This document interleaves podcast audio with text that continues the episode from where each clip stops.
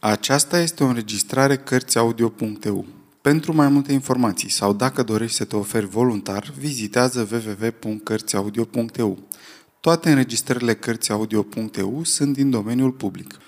Jules Verne Robur cuceritorul Capitolul 5 în care președintele și secretarul Institutului Weldon ajung de comun acord la încetarea vremelnică a ostilităților. O legătură peste ochi, un căluș în gură, o frânghie în jurul încheieturilor de la mâini, o frânghie înfășurată în jurul picioarelor, imposibilitatea așadar de a vedea, de a vorbi, de a se deplasa. Toate acestea nu făceau deloc mai acceptabilă situația în care erau Uncle Prudent, Phil Evans și valetul Fricolin. Astfel, să n-ai habar cine sunt autorii acestui fapt, să nu știi în ce loc ai fost aruncat ca un colet oarecare într-un vagon de bagaje, să nu-ți spună nimeni unde te afli, toate acestea erau mai mult de a, decât de ajuns ca să-i scoată din sărite până și pe cei mai răbdători reprezentanți ai speciei ovine, ori se știe că membrii Institutului Walden nu sunt tocmai niște oi în ceea ce privește răbdarea. Având în vedere caracterul violent al unchiului Bradant, ne putem ușor închipui în ce stare se afla bietul om. În orice caz, atât el cât și Phil Evans se gândeau probabil că le va fi greu să ia loc a doua zi seara în biroul clubului. În ceea ce îl privește pe Fricolin, cum stătea așa cu ochii acoperiți, cu gura astupată, devenise imposibil să se gândească la ceva. Era mai mult mort decât viu. Vreme de un ceas, situația prizonierilor rămase neschimbată. Nimeni nu veni să-i viziteze sau să le redea libertatea de a se mișca și de a vorbi, de care aveau așa de mare nevoie. Trebuiau să se mulțumească să ofteze înăbușit, să suspine prin călușuri, să se zbată ca niște crapi ce își dau duhul, scoși din iazul lor de baștină. Se poate înțelege ușor, de altfel, câtă furie mută și mai ales sugrumată, sau mai degrabă legată fedeleș, se ascundea în toate aceste zvârcoliri. Apoi, după toate aceste eforturi zadarnice, rămaseră un timp nemișcați. Și atunci, pentru că erau lipsiți de vedere, încercară să se folosească de auz, căutând să descopere vreun indiciu al acestei neliniștitoare stări de lucruri. Dar în zadar se străduiră să deslușească un alt zgomot, în afară de sfârâitul acela interminabil și inexplicabil ce părea să-i învăluie, pogorând dintr-o atmosferă fremătătoare. Se întâmplă totuși următorul lucru. Phil Evans, procedând cu mult calm, reuși să slăbească frânghia ce îi lega încheieturile mâinilor. După care, încetul cu încetul, nodul se desfăcu. Degetele îi alunecară unele peste altele, iar mâinile își recăpătară agilitatea obișnuită. După ce își frecă cu energie mâinile, circulația sângelui stingherită din pricina legăturilor reveni la normal. Doar o clipă îi trebuie lui Phil Evans să-și smulgă cârpa de pe ochi, să-și scoată călușul și să taie frânghile cu lama fină a unui Bowie knife. Căci un american care nu are mereu în buzunar un Bowie knife nu mai e un american – de altfel, singurul câștig cu care se alese Phil Evans fu acela de a se putea mișca și de a putea vorbi. Nimic mai mult. În ceea ce privea faptul că acum putea să vadă, asta nu-i folosea cel puțin deocamdată la nimic. Celula în care se afla era scufundată în beznă. O rază de lumină se strecura printr-un fel de ferăstruie, săpată în perete, la șase-șapte picioare înălțime. Vă dați seama că orice s-ar fi întâmplat, Phil Evans nu ezită nici o clipă să-și elibereze adversarul. Câteva lovituri de Bowie knife fură de ajuns să-i taie nodurile ce-i strângeau mâinile și picioarele.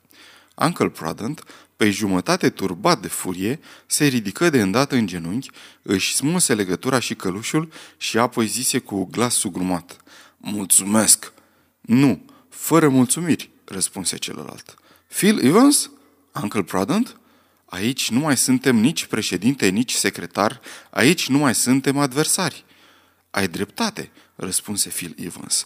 Nu mai există decât doi oameni care vor să se răzbune pe un al treilea, pe autorul acestui atentat, care nu trebuie să scape nepedepsit. Și acest al treilea este Robur. Este Robur! Iată prin urmare un punct asupra căruia cei doi ex-adversari erau absolut de acord. În această privință nu exista nicio temere că s-ar fi putut sfădi. Și valetul dumitale? Ținu să atrag atenția Phil Evans, arătându-i pe fricolin care sufla ca o focă. Ar trebui să-l despachetăm. Nu încă, răspunse Uncle Prudent. Ne-ar asasina cu ieremiadele lui și acum avem altă treabă decât să ne tânguim. Ce anume, Uncle Prudent? Să evadăm dacă este posibil. Și chiar dacă este imposibil. Ai dreptate, Phil Evans. Chiar dacă este imposibil. Nici președintelui, nici colegului său nu le trecu o clipă prin minte că autorul acestei răpiri ar putea fi altcineva decât acel atât de straniu personaj pe nume Robuș. Nu aveau niciun dubiu în această privință. Într-adevăr, niște hoți adevărați, oameni ce își cunosc bine meseria și își o fac așa cum se cuvine. După ce i-ar fi jefuit de ceasuri bijuterii, portofele și pormonee, i-ar fi aruncat în Scully Hill River cu beregățile tăiate. Nu i-ar fi închis într-un loc ascuns. Dar în ce loc? Grea întrebare, într-adevăr, la care trebuiau să găsească un răspuns, dacă voiau ca evadarea pentru care începeau să se pregătească să aibă oarecare sorți de izbândă. Phil Evans, reluă Uncle Prudent, după ce am ieșit de la ședință, în loc să schimbăm tot felul de vorbe usturătoare, asupra cărora nu mai are niciun rost să revenim, mai bine am fi fost mai puțin distrați. Dacă am fi rămas pe străzile din Filadelfia, nimic din toate acestea nu s-ar fi întâmplat. Evident, acest robur bănuia ce o să se petreacă la club. A prevăzut că atitudinea sa provocatoare va dezlănțui mânia asistenței, așa că a lăsat la intrare câțiva bandiți de-ai lui ca să-i sară în ajutor. Atunci când am părăsit strada Walnut, zbirii aceștia ne-au pândit, ne-au urmărit și când am făcut imprudența să ne aventurăm pe aleile din Fairmont Park, au pus gheara pe noi. De acord, în cuvință Phil Evans, dar am făcut o mare greșeală că nu ne-am întors numai decât acasă. Întotdeauna greșești atunci când ești cu mințile aiurea, răspunse Uncle Prudent. În clipa aceea, din ungherul cel mai întunecos al celulei, se auzi un suspin adânc. Ce se aude?" întrebă Phil Evans. Nimic, e fricolin care visează. Și Uncle Prudent reluă. Din momentul în care ne-au înșfăcat la câțiva pași de luminiși și până când am fost aruncați în această temniță, nu s-au scurs mai mult de două minute. Este așadar cât se poate de limpede că acești indivizi nu ne-au dus afară din Fairmont Park. Și dacă ar fi făcut-o, am fi simțit cum suntem mișcați din loc. De acord, răspunse Uncle Prudent. Nu există așadar nicio îndoială că ne aflăm închiși în compartimentul acelui vehicul, poate într-una din acele căruți lungi din prerii sau într-un vagon de saltimbanci. Ai dreptate. Dacă ar fi fost un vapor ancorat la malurile lui Schuylkill River, ne-am fi dat seama după cum s-ar fi legănat pe apă. De acord și cu asta sunt de acord, replică Uncle Prudent și cred că, de vreme ce mai suntem încă în luminiș, este momentul să o ștergem, acum sau niciodată, chiar dacă va trebui să-l căutăm mai târziu pe acest robur și să-l facem să plătească scump această încălcare a drepturilor cetățenești din Statele Unite ale Americii. Scump, foarte scump. Dar cine este acest individ? De unde vine? Este englez, neamț, francez? E un ticălos și asta este de ajuns, răspunse Uncle Prudent. Acum însă să trecem la treabă. Amândoi, cu mâinile întinse, cu degetele desfăcute, începură să pipăie pereții încăperii, încercând să descopere un loc în care aceștia se îmbucau sau să găsească măcar o fisură. Nimic. La ușă tot nimic. Era închisă ermetic și cu neputință să-i forțezi broasca. Trebuiau, prin urmare, să facă o gaură și să se strecoare prin ea. Rămânea însă întrebarea dacă acele bowie knives cu care erau înzestrați îi vor sluji să străpungă pereții sau nu cumva se vor toci sau se vor frânge înainte de a-și isprăvi treaba. Dar de unde vine acest foșnet ce nu contenește o clipă? întrebă Phil Evans. Dacă nu este vântul, atunci ce ar putea fi? Phil Evans, după ce își pregăti cea mai bună lama cuțitului său, încercă să străpungă peretele în apropierea ușii. Poate că ar fi fost suficient să facă o gaură ca să deschidă ușa din exterior, dacă era închisă doar cu un zăvor, sau dacă nu cumva cheia fusese lăsată în broască. După câteva minute de muncă înverșunată, nu ajunse la alt rezultat decât să-și știrbească toate limbile briceagului, să le rupă vârful și să le transforme în pânze de ferăstraie. Nu mușcă Filevans, nu! Să ne aflăm oare într-o celulă de tablă? Nici vorbă. Uncle Prudent, părinții ăștia când îi lovești nu scot niciun sunet metalic. Să fie din lemn tare. Nici lemn, nici fier. Atunci, ce să fie? Imposibil să-ți dai seama, dar în orice caz, un material pe care oțelul nu-l poate străpunge. Uncle Prudent, turbat de furie, înjură și izbi cu piciorul în podeaua sonoră, în timp ce mâinile sale încercau să strângă de gât un robur imaginar. Calm, Uncle Prudent, îi zise Phil Evans, calm, încearcă și tu. Uncle Prudent încercă, dar nici el nu reuși să străpungă peretele cu briceagul, nici măcar să îl cresteze cu lamele sale cele mai ascuțite, de parcă ar fi fost de cristal. Așadar, le era cu neputință să evadeze, admițând că ar fi putut să o facă în cazul în care ar fi reușit să deschidă ușa. Așa că, pentru moment, trebuiau să se resemneze, ceea ce nu-i stă deloc în fire unui iancheu, și să se lase în voia întâmplării, ceea ce de asemenea nu-i convine deloc unui spirit eminamente practic. O făcură însă, copleșindu-l cu ocări, vorbe grele și invective violente pe robur, care nu părea totuși să fie omul care să se sinchisească de asta, dacă era și în viața particulară, la fel cum se arătase a fi la ședința de la Institutul Weldon. În vremea asta, Fricolin început să dea semne neîndoielnice de adâncă suferință. Fie că avea crampe la stomac, fie că avea crampe musculare, se zbătea de ți era mai mare mila. Uncle Pradent socoti de datoria lui să pună capăt acestei gimnastici, retezând frânghile ce îl stânjeneau pe negru. Poate că ar fi fost însă cazul să se căiască pentru această faptă bună, căci numai decât de pe buzele negrului început să se reverse o nesfârșită litanie în care chinurile spaimei se amestecau cu suferințele pricinuite de foame. Fricolin era serios atins atât la creier cât și la stomac. Ar fi fost greu de spus căruia dintre aceste organe îi era mai îndatorat bietul negru pentru ceea ce simțea. Fricolin!" Strigă Uncle Prudent. Master Uncle, Master Uncle!" răspunse negrul între două văicăreli lugubre. S-ar putea să fim osândiți să murim de foame în această temniță, dar suntem hotărâți să nu ne lăsăm doborâți decât după ce vom epuiza toate sursele de hrană care ne-ar putea să ne prelungească viața. Să mă mâncați?" se cutremură Fricolin. Cum se întâmplă întotdeauna cu un negru într-o asemenea împrejurare. Așa că, Fricolin, încearcă să treci cât mai neobservat. Sau te vom pune la frigare, adăugă Phil Evans. Cât se poate de serios, Fricolin se simți într-adevăr și mai înspăimântat la gândul că ar putea fi folosit la prelungirea celor două existențe ce, negreșit, erau mult mai prețioase decât sărmana lui viață. Așa că se mărgini să geamă in petto. Totuși, vremea trecea și orice tentativă de a forța ușa sau de a străpunge pereții rămânea infructuoasă. Din ce erau făcuți acești pereți era imposibil de spus. Nu erau din metal, nu erau din lemn, nu erau nici din piatră. Mai mult, podeaua părea să fie din același material.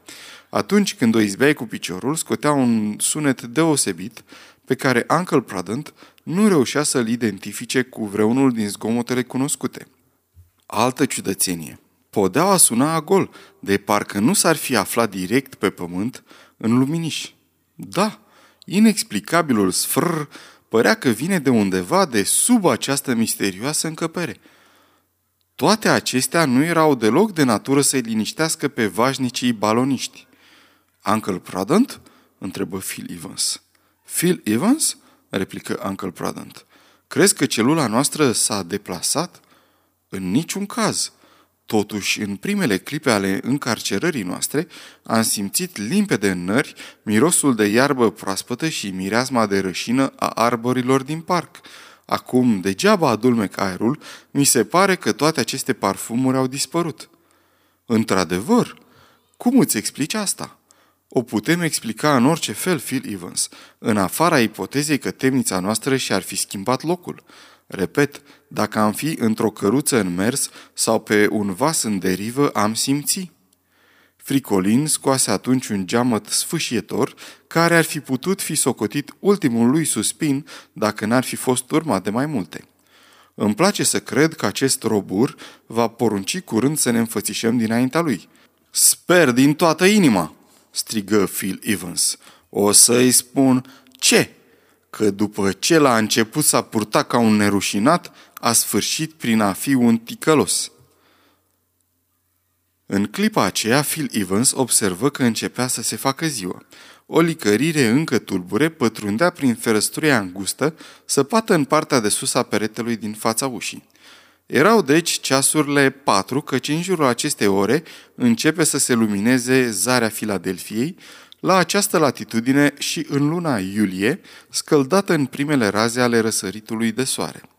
Totuși, atunci când Phil Evans puse să sune ceasornicul său, o adevărată capodoperă zămislită chiar la uzina colegului său, micul clopot nu arătă decât ceasurile trei fără un sfert, deși nu se oprise.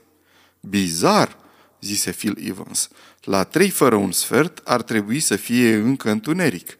Pe semne că a rămas în urmă, zise Uncle Prudent. Un ceasornic de la Walton Watch Company? exclamă Phil Evans. Orice s-ar fi întâmplat, fapt este că se lumina de ziua.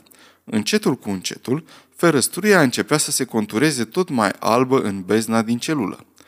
Totuși, deși zorile se iveau mai repede decât era normal, la 45-a paralelă, care este aceea a Filadelfiei, ele nu se revărsau cu acea repeziciune pe care ar fi trebuit să o aibă la o latitudine joasă.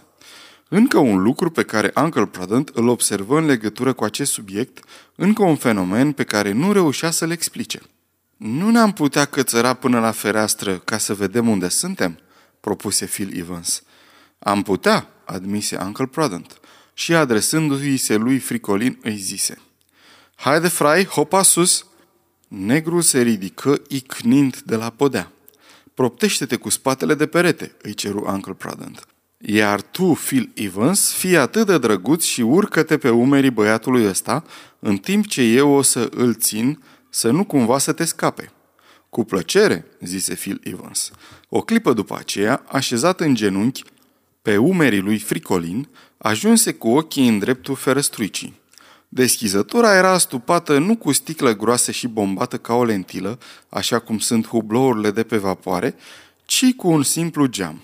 Deși nu era prea gros, acest geam îl împiedica pe Phil Evans să vadă dincolo de el, scurtându-i peste măsură raza privirii. Ei bine, sparge-l, îl îndemnă Uncle Prudent, și poate că așa ai să poți vedea mai bine. Phil Evans îl pocni zdravăn cu prăselele briceagului său și geamul scoase un sunet cristalin, dar nu cedă. Îl izbi din nou și mai tare, același rezultat. Bun, strigă Phil Evans, asta ne mai lipsea. E incasabil. Într-adevăr, probabil că geamul era făcut dintr-o sticlă călită după procedeele inventatorului Siemens, de vreme ce oricât l-ai fi lovit rămânea intact. Totuși, spațiul se luminase suficient pentru ca privirea să poată răzbate afară acum, cel puțin în limitele pe care le îngăduia ferăstruica atât de îngustă. Ce vezi?" întrebă Uncle Prudent. Nimic. Cum? Niciun pâlc de arbori? Nu. Nici măcar vârfurile lor? Nici atât. Așadar, nu mai suntem în mijlocul luminișului? Nici în luminiș și nici în parc. Zărești cel puțin niște acoperișuri sau creștetul vreunui monument, insistă Uncle Prudent, a cărui dezamăgire, amestecată cu o furie oarbă, nu înceta să crească. Nici acoperișuri, nici monumente. Ce naiba? Nici măcar stâlpul unui drapel, nici măcar o clopotniță, nici măcar coșul unei uzine? Nimic în afara spațiului. Chiar în clipa aceea, ușa celulei se deschise. Un om apăru în prag. Era Robur. Onorabil baloniști, le zise acesta pe un ton grav. Acum sunteți liberi să umblați. Liberi? răgni Uncle Prudent. Da, dar numai pe albatros. Uncle Prudent și Phil Evans se năpustiră afară din celulă. Și ce văzură? La 1200-1300 de metri sub ei, teritoriul unei țări necunoscute. Sfârșitul capitolului 5